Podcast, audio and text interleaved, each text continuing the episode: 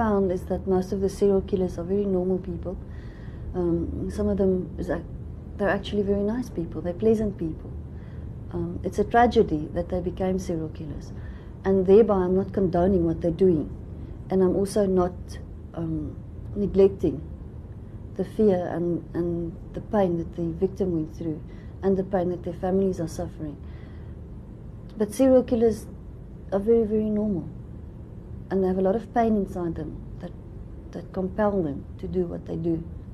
That is the voice of Micki Pistorius, the South African forensic psychologist who pioneered the use of criminal profiling in South Africa, and whose work in the case we are discussing in today's episode not only played a role in securing an arrest, but also inspired the creation of the first investigative psychology unit within the South African Police Service in 1995.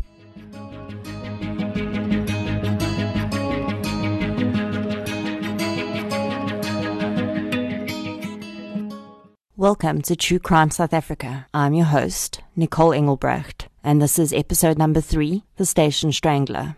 Before I get into today's case, I'd like to raise an important point about the content of the episode. This case covers the brutal sexual assault and murder of children under the age of 15. While we will all find it difficult to listen to such content, it may disturb some listeners more than others. Please be aware of such upcoming content and skip to the next episode if you feel it may be too much for you. On the 12th of March 1994, two young boys, 10 year old Elroy van Roy and his cousin Reno, left their home in Strand, Western Cape, to help push grocery trolleys at a local shopping centre in the hopes of earning a few rand in tips to spend on treats and arcade games.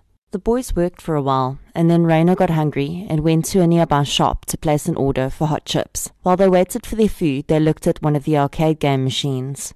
The boys were approached by a man who offered them money to play a few games. They eagerly agreed and invited the man to join them. After enjoying their sponsored games, the boys collected their food and left the shop to sit on a nearby curb and eat. The man from the shop approached them again and asked if they could help him to carry some boxes to a nearby train station. He offered them 10 Rand each for the effort. In 1994, to these two young boys, 10 Rand would have seemed like a fortune, and they agreed to assist. Halfway to the train station, however, Reno became suspicious of the man, as he'd figured out that the boxes they were carrying were empty. He told Elroy they should leave.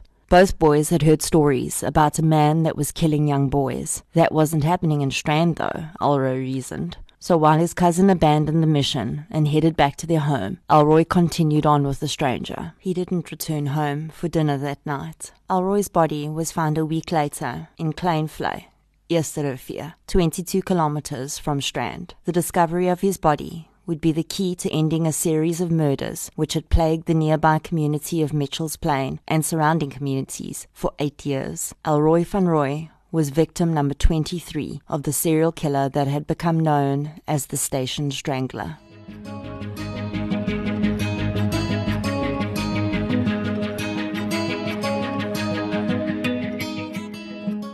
South Africa in 1994 was a brewing pot of rebirth and struggle. Apartheid had fallen, and the country was about to celebrate by holding its first democratic elections, in which all South Africans, regardless of race or creed, would be able to cast their vote. For 23 families, however, this new freedom meant very little because their young sons were dead and their killer was still haunting the streets of Mitchell's Plain. Mitchell's Plain is 32 kilometers from Cape Town and one of South Africa's largest suburbs. It was established in the 1970s by the apartheid government to provide housing for people displaced by the Group Areas Act, which was an attempt to segregate people into specific areas by race. By the late 1980s and early 1990s, Mitchell's Plain had started to develop areas of urban ghetto due to a lack of attention and resources from the government, and the diverse groups of people living in those areas were blighted by severe poverty and soon the scourge of the drug epidemic. Despite the growing criminal element, children were still believed to be safe in Mitchell's Plain, and they would regularly walk to the beach, shopping centres, and ride the train system on their own. This may seem strange to us now, living in the times we do, where most children don't even walk home from school alone. But in the mid 80s to early 90s, it was completely normal. That was until local boys started disappearing. The first recorded victim of the serial killer who would become known as the Station Strangler was in 1986. Jonathan Claassen was 14 years old. His body was found on the 3rd of October 1986 in the field surrounding Modderdam railway station. He had been sodomized, his hands tied behind his back, and his face was pushed into the sand. The cause of death was strangulation with a piece of his own clothing. This would become known as the modus operandi of the station strangler. Another eight victims would be found before the 90s rolled in. Josef Hoffman was 10 years old and found murdered on the 7th of January 1987 in Rocklands. The body of Mario Thomas, 13 years old, was discovered 16 days later in Kuilsrivier. The station strangler's fourth victim remains unidentified to this day. The child was found in April 1987 in the same location as the first victim. 12 year old Freddie Cleves was found two months later at Belhar Station. Samuel Ngaba, 15, was found at the same station in August 1987. The seventh victim would also never be given back his identity or an opportunity to be buried by his family. His body was discovered at Modderdam railway station on the 1st of October 1987, almost a year to the day of the discovery of the first victim in exactly the same location. Calvin Spiro was just nine years old when his life was taken by the station strangler. His body was recovered at Unibel station near Belhar on the 8th of February 1988. Denver Gazu was the last victim for that decade. He was 11 years old when he was murdered, and his body was found near the Sarepta station. The discovery of nine children murdered in horrific fashion within such a short period of time would send any community into a panic, and Mitchell's Plain was no different. The cases had all been assigned to one detective in the local police force, but with no training in serial killings and no previous experience in such cases, the murders were not investigated as a series. The detective had little to no resources with which to investigate, and he retired from the police force without having made much headway at all. In the meantime, South Africa welcomed the 1990s with a sense of excited expectancy for some and unfounded trepidation for others. Freedom was knocking on our door, but there was one South African who was relishing his freedom in a different way. The station strangler had committed nine murders, and there was no sign of police on his trail. For two years, he seemed to control his compulsions, but in October 1992, his bloodlust took over once again.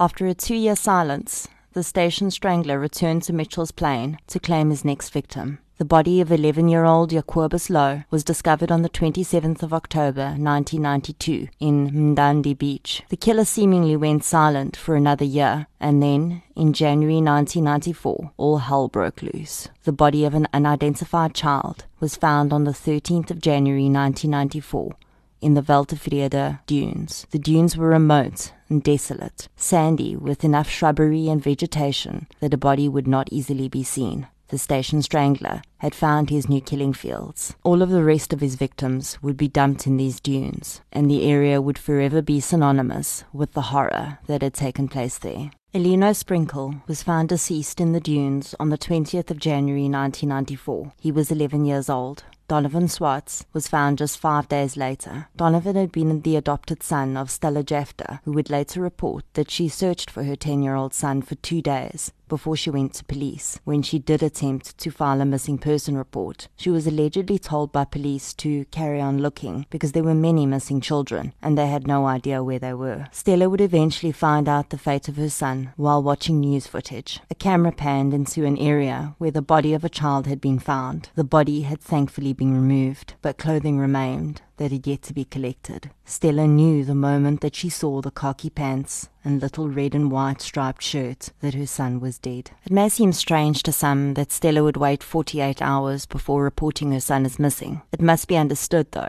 that at this time in our country's history, many groups of people did not trust the police. In fact, not long before, the police were not a service, but rather a force which was wielded against the people rather than in favor of their protection. It would take time to change that perception in the public's mind. On the same day as Donovan's body was found, 12 year old Jeremy Benjamin was found just 20 meters away. Jeremy had been gone for a week before his family realized that he was not with one of the many family members or friends he would stay with. It was not uncommon for children to move between houses in different areas using the train system or hitchhiking to get around. Jeremy had moved between his mother's house in Mitchell's Plain, his father in Stellenbosch, friends in Macassar, and his grandmother in Eersterivier, with no house phones or cell phones to keep in contact. By the time the family realized that he was not at any of these places, it was too late. The discovery of so many bodies in such a short space of time whipped the community into a frenzy.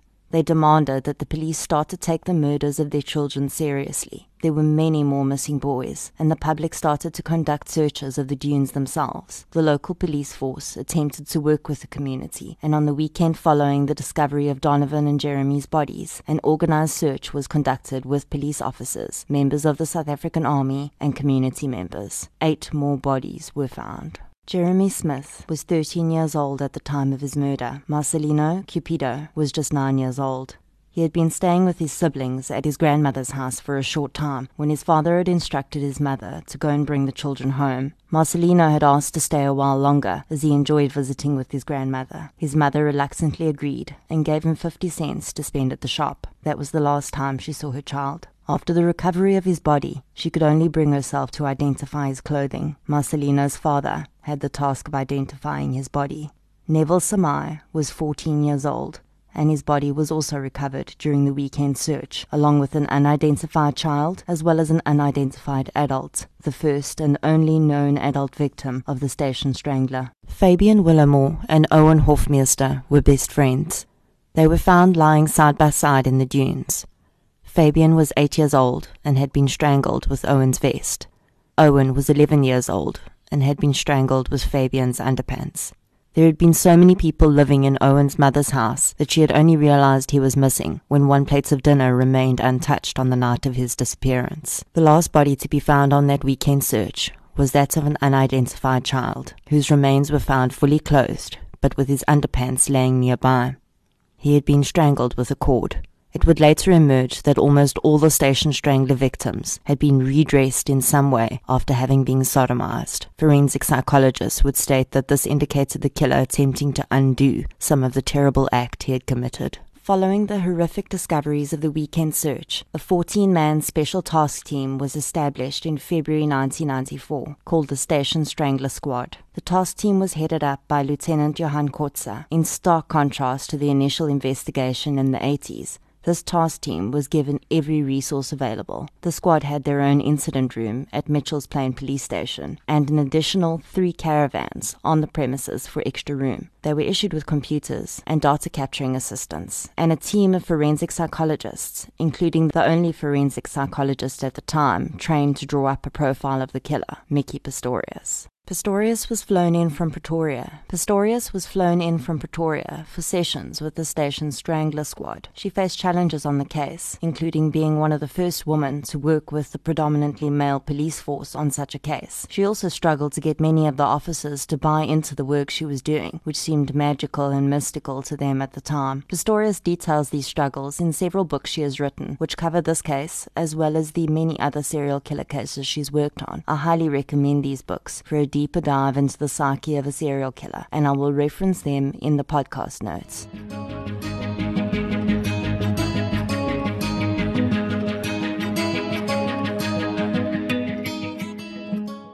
The Station Strangler Squad was immediately inundated with thousands of tips from the community. Most were well meaning citizens who truly believed that certain people they knew could be the station strangler, while some were simply using the tip line to create problems for people they didn't like. Every tip had to be investigated though, and the squad would interview and interrogate 2,000 suspects in three months. The case was also being used by politicians to campaign for the upcoming elections, and the press was hounding the squad continuously. With 300 incoming calls a day to the tip line, the members of the squad barely slept for three months. They even interviewed child molesters to gain an understanding of their modus operandi in the hopes of gauging what type of person they were dealing with. Despite the huge effort now being put in by police, it was not enough for the public. The community wanted an arrest, and they weren't prepared to wait. A police station in nearby Steenberg was almost burnt to the ground in protests. If the community suspected that a killer was in a specific house, they would demolish it until they got to the person they wanted. The police often had to rescue individuals from the rooftops of houses as they clambered to get away from a bloodthirsty crowd. Schools held awareness sessions around safety and even changed their schedules so that younger children could walk home with older children. I have a picture in my mind of the scene a community losing their minds, setting fires, becoming vigilantes, consumed by the horror that was unfolding all around them, terrified and desperate. And in amongst this chaos, a dark figure moves through the crowd. He is silent and observant, watching the anarchy he has created and waiting for an opportunity to sidle up to his next victim. The forensic psychology team on the squad requested the assistance of Robert Ressler, the renowned American profiler who is known for being the pioneer of criminal profiling. He agreed to come to South Africa to assist, but the decision was taken not to bring him to the country until after the elections, as the political turmoil and violence around it was too much of a risk to Ressler's safety. In the meantime, Micki Pistorius developed her own profile, which Ressler would later review and determine to be 98% similar to what he would have written.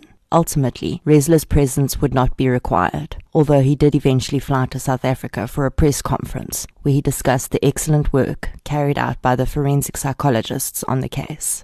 Pistorius's profile stated that the station strangler would be of the same racial group as the victims, and she believed that he lived within the same community. He would be aged between 25 and 30, and Pistorius would later clarify that she had arrived at this age group because most serial killers start killing in their early 20s, and considering the first murders had been in 1986, that would put him in that age bracket.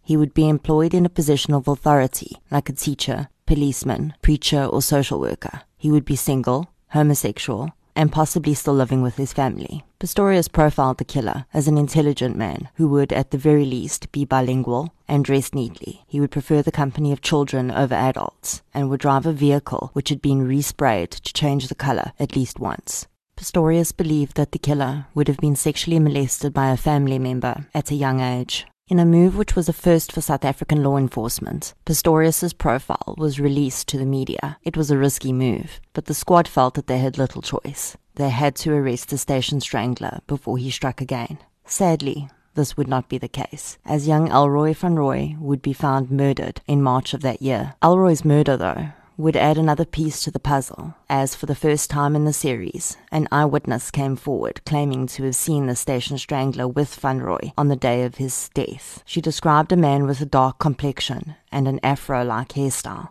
The man had a scar on his cheek. An identikit was developed and released along with Pistorius's profile. On the 12th of April 1994, a nurse at a psychiatric facility picked up a newspaper and looked at the identikit on the front page. She then read the profile of the serial killer being hunted. She immediately contacted police, stating that she believed one of the patients in the clinic she worked at was the station strangler.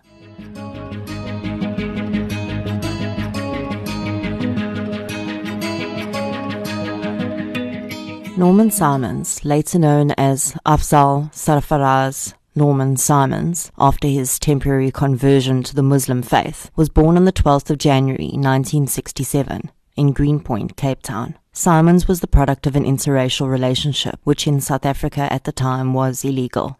His childhood was tumultuous, and as a toddler, he was sent to live with his grandparents in the Eastern Cape, where he would be raised in their Xhosa traditions. He would be passed between relatives in the Eastern Cape, Johannesburg, and Durban throughout most of his childhood, before eventually returning to Cape Town as a teenager to live with his mother, her new husband, and his older brother. Simons fit the profile like a glove. He was unmarried, a teacher, and still lived with his family. His friends stated that he was homosexual. Simons was highly intelligent, spoke seven languages, listened to classical music, and dressed impeccably. He volunteered in an organization that helped ex convicts rehabilitate into society. He claimed to have been sexually abused by his older brother when he was a teenager. After the telephone call from the psychiatric nurse, Simons was brought in for questioning. Instead of answering questions, Simons offered to write his life story for police. They gave him a pen and paper, and he proceeded to start writing.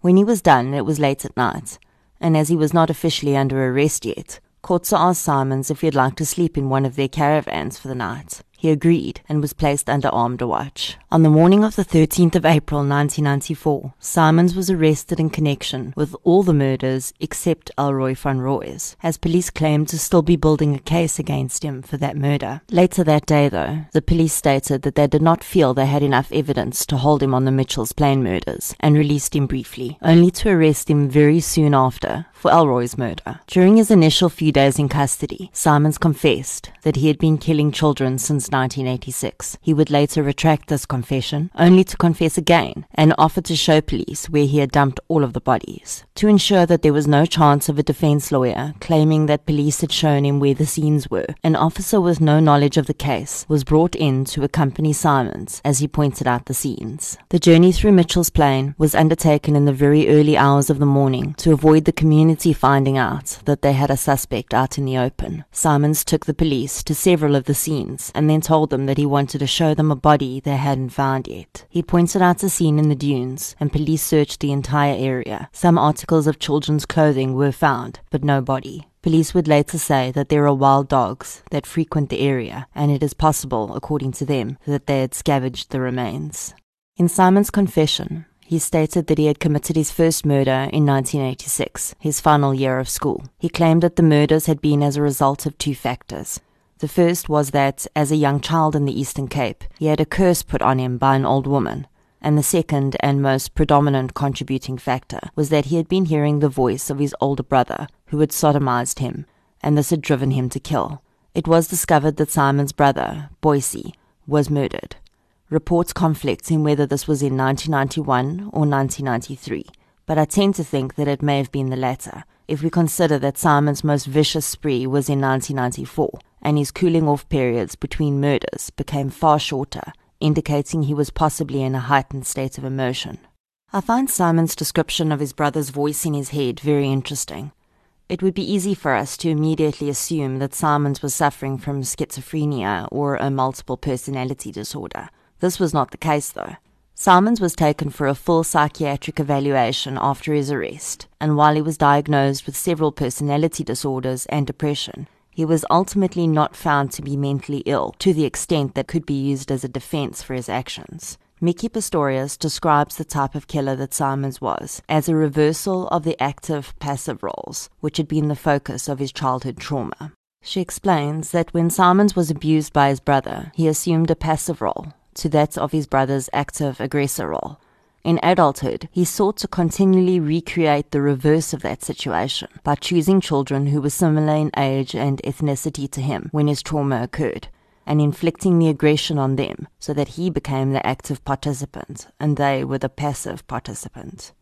He repeated this pattern continually in the hopes that it would resolve itself. I don't claim to be a psychologist, of course, but in my opinion, when Simon said he heard his brother's voice telling him to commit crimes, perhaps he was hearing the memory of the trauma associated with his brother's voice during the assaults. And because he was actively trying to reverse his abuse, he took that on and his, as his brother telling him to do these things. One of the reasons I say this is because Simons claims to have heard his brother's voice even before he died in 1993. So there is clearly no mysticism or possession type situation here. It is merely Simon's own thoughts which he allocates to his brother in his mind.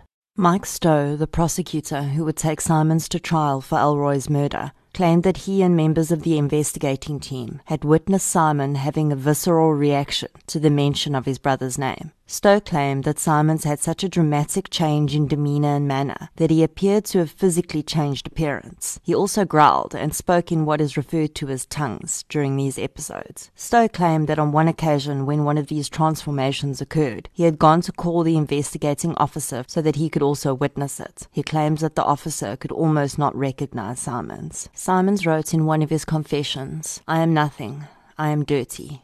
I am filthy and not worthy. I'm sorry for letting you down. Don't get caught in the same thing. I really regret everything. It's hard to be possessed by unknown forces. These forces cannot be explained by medication.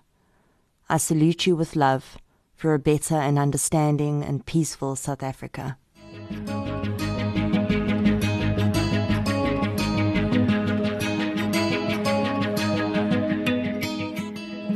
Due to the advanced states of decomposition in which most of the Mitchell's Plains victims were found, the DNA evidence was either broken down or not able to be processed with the technology available in 1994. Police had nothing else to tie Simons to the original killings, but believed that they could secure a conviction for the last murder with the eyewitness testimony his two confessions, although he had retracted them, and the fact that he had pointed out some of the scenes. Simons was placed in an identity parade and identified by the eyewitnesses, albeit unconvincingly.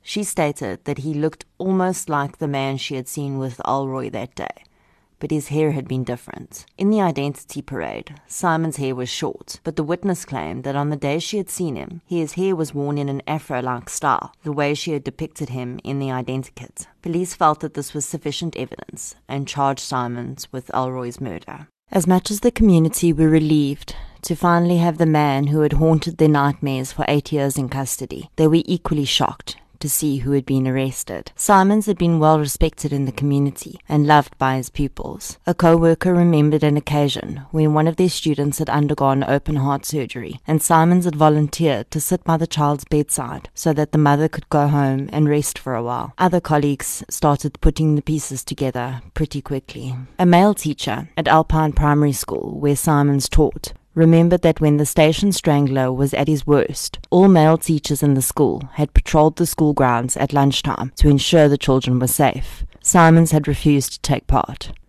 They had locked classrooms during school time. Simons refused to lock his class and would walk between classrooms knocking on doors and saying, Open up, it's the strangler. The teachers had asked their Standard 3 or Grade 4 students to do a project on the station strangler to raise awareness. Simons had refused to let his class do the project. Parents of the murdered children came forward with stories of their children having been familiar with Simons. Donovan Swartz's mother claimed that even though her son had not attended the school that Simons taught at, she realized after he was arrested that her son knew him. Donovan would play cricket with Simons after school, and he would sometimes take Donovan and a few other boys to the beach. Donovan had come home with two brand new cricket bats and cricket balls. When Stella asked where they had come from, Donovan said Mr. Simons had given them to him. Reginald Heslop's son Jason was not officially counted among the murder victims, but he went missing during the Strangler's 94 reign of terror and his body was never found. Reginald also stated that his son had spoken about a Mr. Simons in the weeks before he went missing. In fact, his son had spoken so much about this teacher that when Jason went missing, Reginald had gone to Jason's school to see if he could chat to this teacher in case he knew something about his whereabouts. When he arrived at the school, he was told that no Mr. Simons was employed there. After Simon's arrest, he put two and two together. The trial of Norman Simons began on the 27th of February 1995 and was presided over by Judge W.A. van Deventer. The admissibility of eyewitness testimony and the scenes that Simon had allegedly pointed out were brought into question by Simon's defense attorney, Koos Louw. Simons did not testify, but sat in the dock, taking notes or filling out crosswords, occasionally clicking his tongue when he disagreed with something a witness said. The investigation was pulled through the ringer, with almost every aspect being brought into question by the defense. The police were accused of finding the first person they could to fit their profile so that they could get an arrest and appease the public.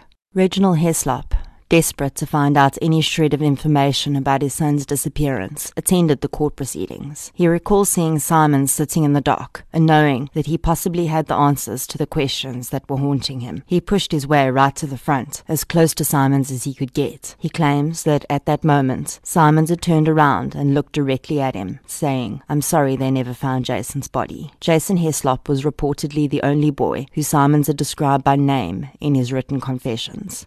He had not admitted to killing him, though, nor would he reveal the child's whereabouts. On the 15th of June 1995, Norman Simons was found guilty of the murder of Elroy van Roy. He was sentenced to 25 years for his murder and 10 years for kidnapping. He was remanded to Drakenstein Correctional Facility to serve his sentence. Although the parents of the other victims had not received justice for their children, they were sated with the knowledge that their killer was in jail. After having retracted his confession, Norman Simons had not stopped proclaiming his innocence of all the crimes of which he was accused. He wrote a letter to Elroy's grandmother stating that he did not kill her grandson. His defense lawyer, Koos Louw, was just as adamant, and in 1998 he brought Simon's case to the Court of Appeals. The appeal ended with Simon's sentence being increased to life. Simons became a model prisoner in Drakenstein Correctional Facility. He mentored new prisoners to acclimatize to their new surroundings, just as he had mentored ex-convicts in his past life. Koos Louw would not give up on his client and announced that he was so convinced of Simons' innocence that he would not cut his hair until Simons was released and cleared. Life had returned to some sense of normality in Mitchell's Plain. The parents of the murdered boys continued to miss the young men and could never plug the holes that had been left in their families. After Simon's sentence was increased, they felt some sense of justice. He would have to fight for parole, and if he refused to confess, there was a good chance he would never see the light of day again. An uneasy calm settled over the Weltevrede dunes, which had seen such horror. The monster was in a cage. Or was he?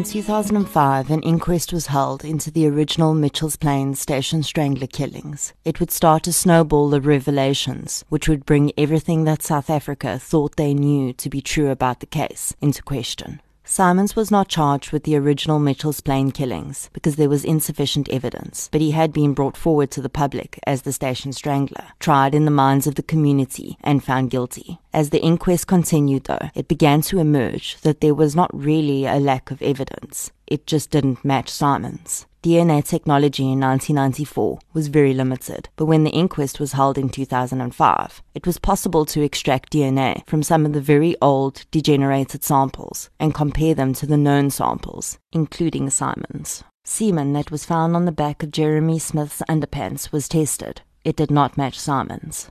Semen found on Elroy van Roy's underpants also did not match Simon's. The note found in one of the victim's pockets underwent handwriting analysis, as did a crossword puzzle found beside another victim, which was from a newspaper printed on the same day as the victim's murder. Neither handwriting sample matched various samples obtained from Simons throughout the years. The crossword puzzle was also fingerprinted, and clear prints were lifted, which did also not match Simons. I will mention here that Simons was known to enjoy completing crossword puzzles from the same newspaper during his original trial. Koos Louw presented an array of evidence at the inquest which he felt pointed to the innocence of his client. He claims that Simon's confessions were given after a week long session of intense interrogation. He says that Simons became so distraught during this time that the officer in charge decided to send him for a psychiatric evaluation. In an extremely strange move, though, police officers are alleged to have continued interrogating Simons while he was under psychiatric evaluation. This is very irregular, and if it is the case, then any information extracted from Simons during this time could be brought into question. Koos Louw also presented an alibi for Simons for the day of Elroy van Roy's murder. He was seen at a library in Claremont at 2.30 that day, it would have been impossible for him to get to Strand by four o'clock to be seen by the witness. Simon's conviction had mostly leveraged on the eyewitness testimony, but Louw presented a bombshell to the inquest. A reward of 250,000 Rand, which had been offered by a local supermarket chain, was awarded to the eyewitness before Simons was convicted. Usually, rewards of this nature will be on the condition that the suspect is successfully convicted. But in this case, it seems, the suspect was determined to be guilty before being tried. The eyewitness was further brought into doubt when it was revealed that she had pointed out that the hair of the man she had seen with Elroy that day was different to Simon's. The man she had seen had a large afro like haircut, while Simon's was short. This seemed a small inconsistency until a photograph of Simon's was presented to the inquest. The photograph was taken on the morning of Elroy's murder. Simons had gone to register as a police reservist to assist with the station strangler searches. As part of this registration, his photo was taken, which showed him with short hair unless his hair grew within hours into an afro, there is very little chance that he was the same man eyewitnesses had seen. The wide array of identikits that had been produced during the station strangler investigation was mind boggling. I will post a snippet of a thesis I found online on our Facebook page, which shows all of the identikits together. When you see them all in one place, next to a photo of Simons, you can only wonder if it was the same person.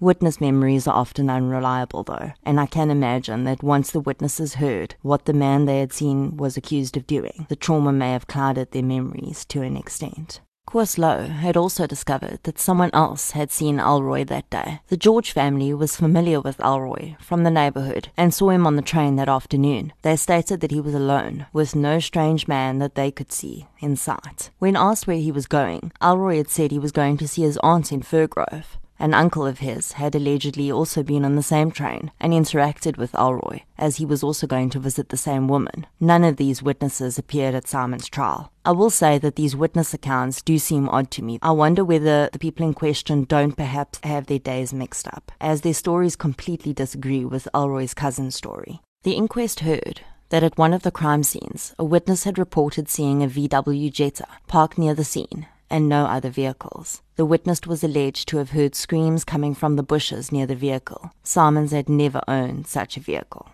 Two men came forward to the inquest to state that they believed they had been the station strangler's first attempted victims. One of these men will play a greater role in the story later, but at the time, their identities were kept confidential. As young boys in the 1980s, the children had been abducted and sodomized by a stranger in Mitchell's Plain. The attack had exactly the same MO as the station strangler murders, but these boys knew Simons at the time and said that he was not their attacker.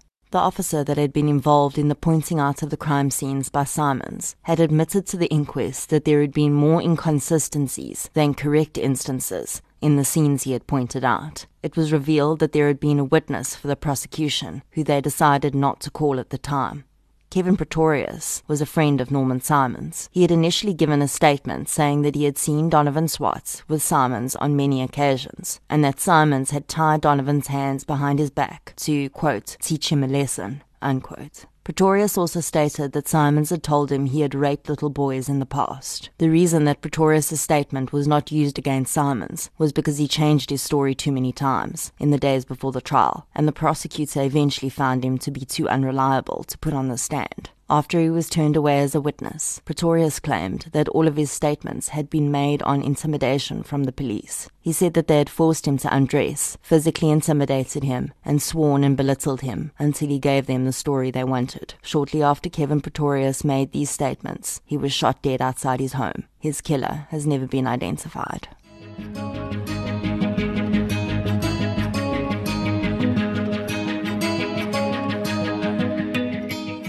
Was further alleged during the inquest that in 1995, while Simons was still in custody, more children disappeared and more bodies were found. I haven't found any concrete evidence to prove this, but the possibility exists that it is true. The inquest continued for three years. On the 9th of December 2008, Regional Magistrate Marilise Roll closed the inquest and presented its findings. It was claimed that there was sufficient evidence to prove that Simons had killed at least six of the victims, in addition to Elroy, but due to the lapse of time, she declined to recommend further prosecution Simons was returned to prison to continue serving his sentence. Of course, we do not have access to all of the information presented in that inquest, but considering the major evidence presented that contradicted the findings, one would think that the evidence that contributed to the magistrate's decision would also be made available. Koos Louw, the defense attorney of Simons and a strong proponent for his innocence, passed away in 2011 after a struggle with cancer.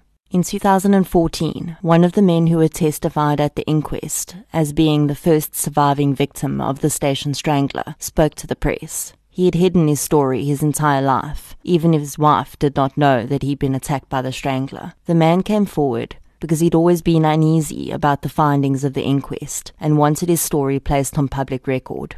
He explained that he and a friend had been approached by a man when they lived in Mitchell's Plain as children in the 1980s. The man had offered them 10 rand each to help him carry banana boxes, and they agreed. The man had directed them to a remote area, suddenly slowing his pace and dropping behind them. It was then that he had swung a cord around both their necks and forced them to the ground. He had sodomized both boys and then attempted to strangle them. He claims that the man had fallen asleep and he and his friend had managed to escape. He went on to state that both he and his friend knew Norman Simons at the time, and they were certain that he was not their attacker. The man then revealed that in 2014, he had been contacted by a police officer about his case. The police officer had told him that they had recently arrested a man in Johannesburg for sodomizing and murdering young boys. The man had lived in Mitchell's Plain in the 1980s and 1990s, he was never questioned about the Station Strangler murders. Shortly after this admission,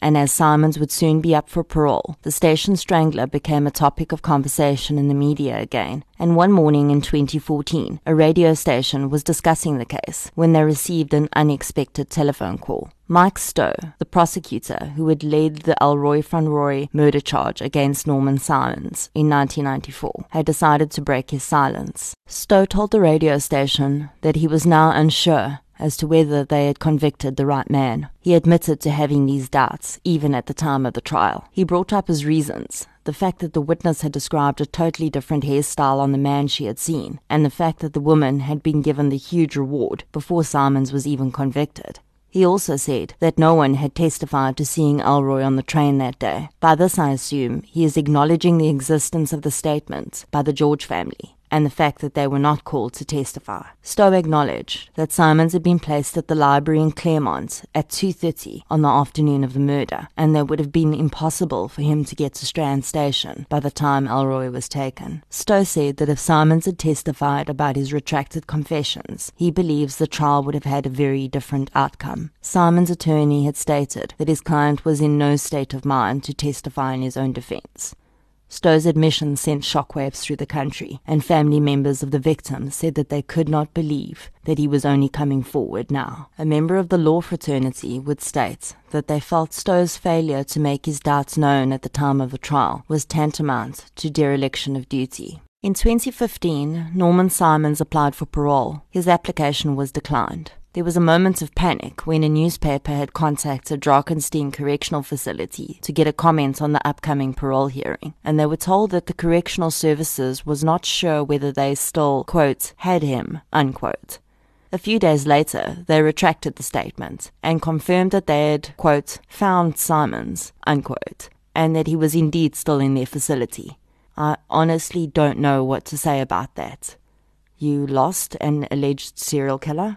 In 2016, a self confessed and convicted paedophile, Brian Schofer, was found hanging in the police cells at Lentegeur police station. 58 year old Schofer had been arrested just days before for the sexual assault of a 17 year old boy who was living with him at the time. Brian Schofer's arrest had been surrounded by much controversy. He had been released from his initial sentence for molestation and sodomy in 2010 and while he was initially under the watch of a parole officer, he managed to surround himself with children again. He started advertising online to tutor children, and although at the time of his arrest, he claimed that all the parents of the students he tutored knew very well that he had a previous history of sex crimes, this would turn out to be very untrue. It also emerged that he had managed to secure a job at a Cape Town primary school shortly after leaving jail, although he was only there for a few months. Schofer claimed to be completely rehabilitated and denied the most recent charges against him. His suicide came after two of his landlords had gone to the media with some disturbing claims. Between the two men, they had acted as his landlords at various premises for the six years that he had been out of jail. Both men had been told by Schofer that his sentence had been in regard to a relationship he had with a 16 year old girl who had lied to him about her age and that he had been charged with statutory rape over the misunderstanding. This was completely untrue and in fact, Schofer had been found guilty in 1994 of multiple charges of rape and sodomy against several boys under the age of 15. His landlords both separately made statements to the media about having seen children living with Schofer over the years. The 17 year old boy that was most recently accusing Schofer of sexual assault had apparently been living with him since he was 12 years old. Both landlords also stated that they believed Schofer was the real station strangler. He had reportedly lived in Mitchell's Plain during the same period as the Strangler was active there. He was a teacher. He had also lived in Strand. Schofer claimed that his paedophilia stemmed from a sexual abuse he endured as a child by his uncle. He said that his father had been aware that his uncle was raping him, but he had ignored it.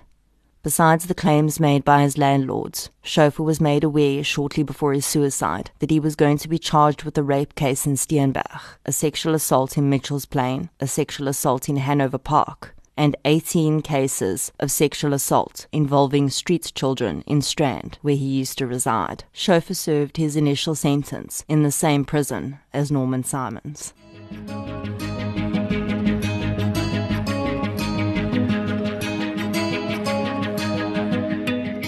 Since the Schofer allegation surfaced, unnamed criminal experts have come forward saying that at the time of the Station Strangler investigation, police had looked into the possibility of there either being two killers with exactly the same MO, or that the Station Strangler had an accomplice. Schofer matches the profile almost exactly, except for his race. This may, however, not be a major obstacle, as Schofer lived in the same community as these boys for many years, and despite being of a different race, there is a very good possibility that he had become as much a part of the community as anyone else. Also in 2016, the body of a 26 year old man, Adrian de Vos, was found in the exact location of one of the Station Strangler victims. He had been shot, and then his body had been staged in a manner which was extremely similar to the Strangler victims. It was not confirmed as to whether he had been sexually assaulted. At this time, there was a decent amount of talk about the Station Strangler again, so it's likely that this was a sick joke by Adrian's killer. The case of the station strangler is an absolute rabbit hole. Just when you think you're getting to the bottom of it,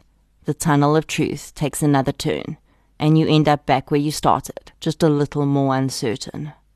There may not be physical evidence to prove that Norman Simons was the station strangler, but there are also far too many connections for me to ignore.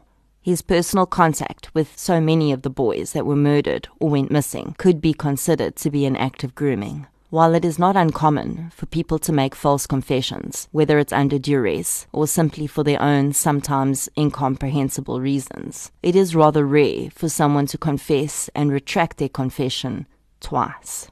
I tend to think that there had to be a shred of truth to each confession, whether he was solely responsible or not. Simons is clearly a damaged man. His childhood has left deep scars in his soul, and I do not think that it's coincidence or completely a matter of being framed that placed him in the middle of the Station Strangler investigation. As for the police, I think that they found themselves in a very difficult situation, with pressure from every side and scenes of horror all around them. They did not want any more blood on their hands, just as much as the community wanted their sons to stop being brutalized. I do think that the political turmoil around that time played a role in the urgency of the investigation. One cannot help but wonder how many lives could have been saved if the same resources had been applied to the situation when the killings first started. While I do believe that Simons had some sort of involvement in the killings, I cannot personally ignore all the loose ends. There are too many other predators who were in the area at the same time that could easily fit the bill. I don't know whether the DNA samples from the victims were all used up in the 2005 inquest, but if they weren't, it may be worth doing a comparison against Schofer and the Johannesburg killer, even if it's just to give the remaining family members some peace of mind. Many of the parents of the victims and witnesses have passed away, but a tragedy like this leaves ripples in a family and community that will continue sucking survivors under the surface until it's resolved. I do think that law enforcement and our justice system have some answering to do. No matter what the crime is, we cannot have our justice system convicting people without sufficient evidence. And as much as I don't think Simons is completely innocent, I also don't see that a court should have found him guilty solely on the evidence presented. It was flimsy at best and laughable at worst. But then I need to consider the flip side of that coin. If Simons was the killer, 22 children and one adult, and he happened to just get really lucky and have no evidence against him, he could have been released back into the world to kill again. I don't think that Simons will ever be paroled, and if he is, he will have a very difficult life outside. For all intents and purposes, his life ended on the 13th of April 1994 when he was branded the Station Strangler. Because even if he, by some miracle, has his innocence proven, in the minds of many, he will always be a monster. For me, the real tragedy here is not that one man may have unfairly lost his freedom, while that, of course, would be tragic enough. For me, the real tragedy is that 22 children lost their lives in the most horrific way. Picture an entire class of young boys, all sitting behind their desks in freshly starched white school shirts and grey standard issue school pants. Their smiles are broad and innocent. They're chattering animatedly about soccer and cricket and the games they play at home. And then suddenly a dark cloud moves in over all of them. They're blanketed and silenced. Their chatter and giggles a distant memory just an echo in time. These boys were loved deeply and had futures, and all of that was taken away from them, and their memories sullied by continued injustices. Let's for a moment not wonder about who took their lives, but rather remember that they lived. Jonathan, Yusuf, Mario, Freddie, Samuel, Calvin, Denver, Jacobus, Elino, Donovan, Jeremy B., Jeremy S., Marcelino, Neville, Fabian, Owen, Elroy, and the five boys whose names remain unknown. You are remembered.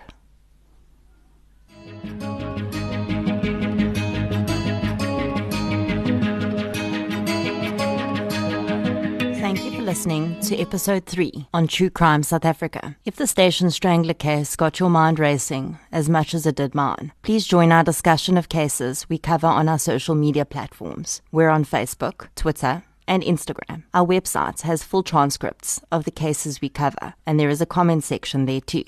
If you enjoyed this episode, please rate us on the podcatcher you use. A huge thank you goes out to Prime Circle for giving us permission to use their song Evidence as part of our soundtrack. I look forward to chatting to you in our next episode.